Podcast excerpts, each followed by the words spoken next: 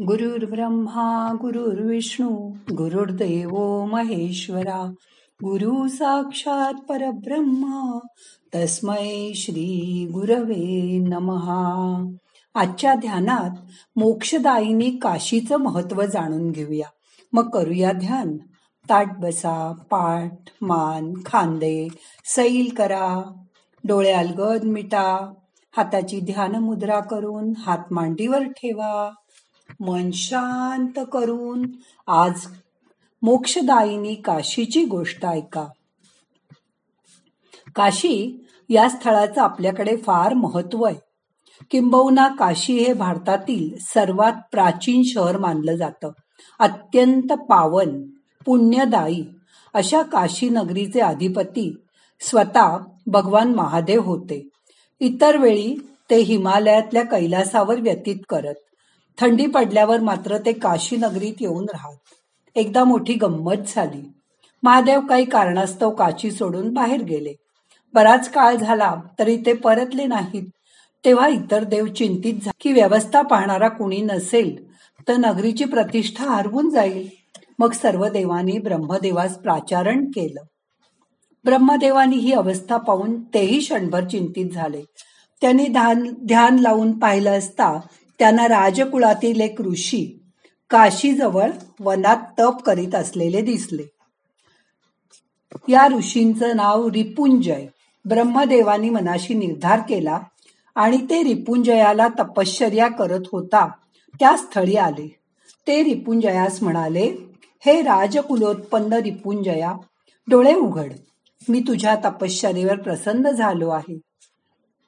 तू आता पुनशः सिंहासनावर बसण्याची वेळ आली आहे. तू या काशी नगरीचं राज्य ग्रहण कर आणि संपूर्ण पृथ्वीचा राजा हो. माझ्या आशीर्वादाने तू मोठा काळ पृथ्वीवर राज्य करशील आणि धर्माची स्थापना करशील. रिपुंजयाने नम्रतेने ब्रह्मदेवांचा प्रस्ताव स्वीकारला. रिपुंजय अतिशय कुशाग्र बुद्धीचा होता. त्यांनी ब्रह्मदेवांसमोर एक अट ठेवली. तो म्हणाला भगवान मी आपल्या आदेशाचा स्वीकार करतो. पण मी अतिशय शांतपणे निर्विघ्नपणे राज्य करू इच्छितो.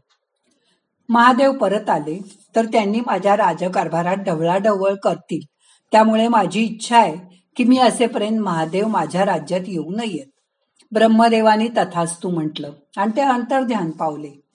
ब्रह्मदेवानी रिपुंजयांचं नामकरण देवोदास असे केले. देवोदासांनी काशी नगरीचं राज्य ग्रहण केलं. अतिशय कुशलपणे तो राज्यकारभार करू लागला. त्याने राज्याची घडी इतकी नीटनेटकी बसवली आणि व्यवस्था अगदी खूप चांगली केली. अशी कोणी अनुभवलीच नव्हती. राज्यातील प्रजा समाधानी झाली. राज्यात प्रत्येकास न्याय मिळत होता. देवोदासाने राज्यामध्ये संपन्नता आणि भरभराट आणली.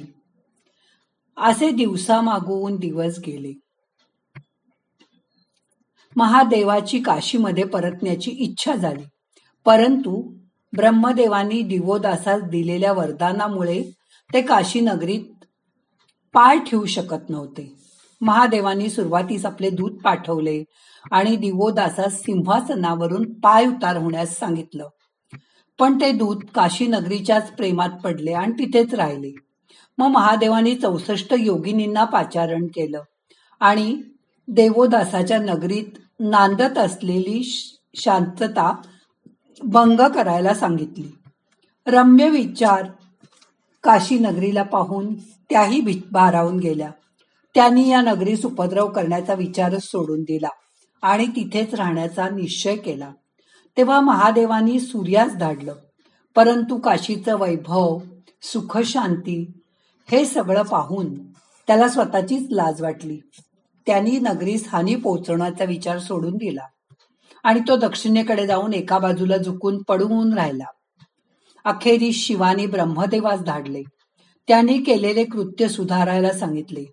ब्रह्मदेवांनी देखील दिवोदासास राज्यावरून हटवण्यास असमर्थता दर्शवली.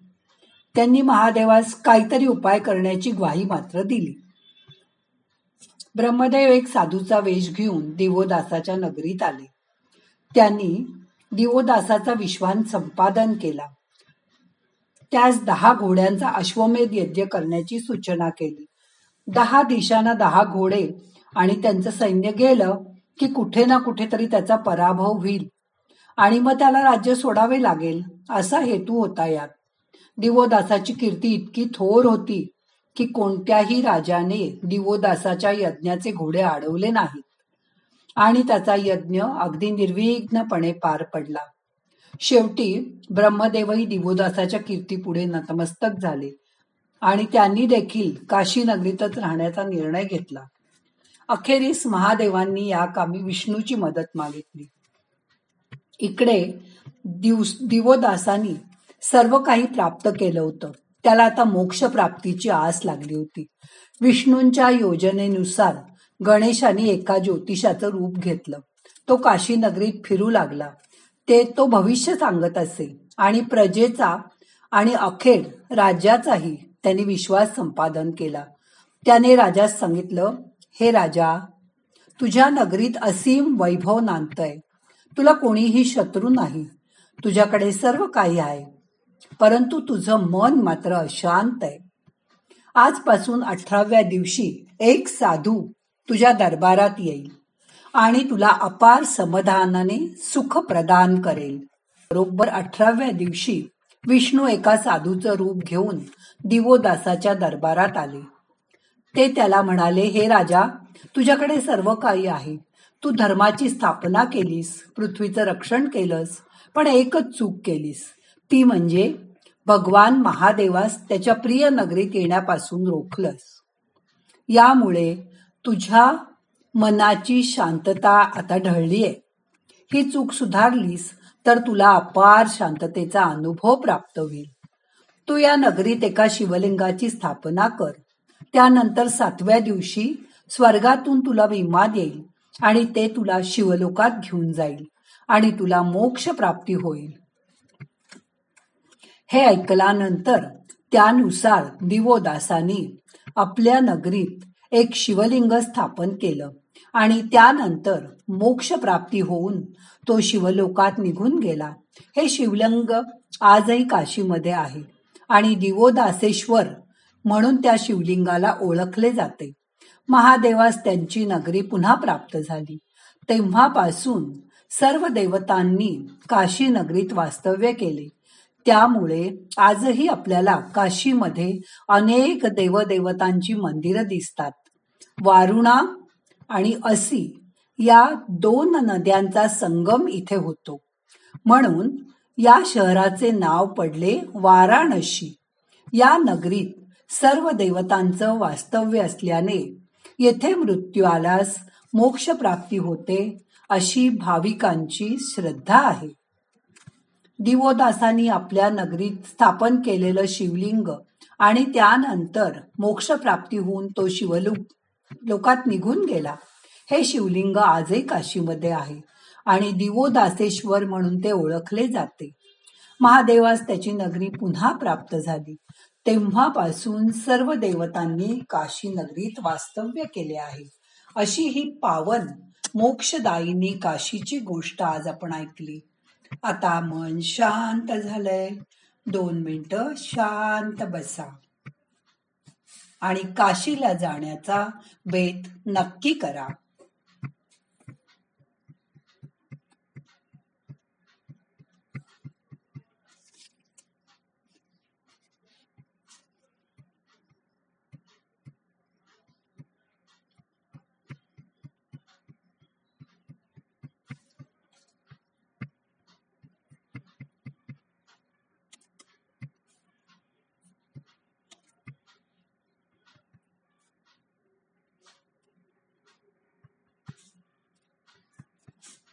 आता आजचं ध्यान आपल्याला संपवायचंय. सावकाश मनाला जाग करा. अलगट डोळे उघडा. प्रार्थना म्हणूया. नाहम करता हरि करता हरि करता हि केवलम. ओम शांती शांती शांती.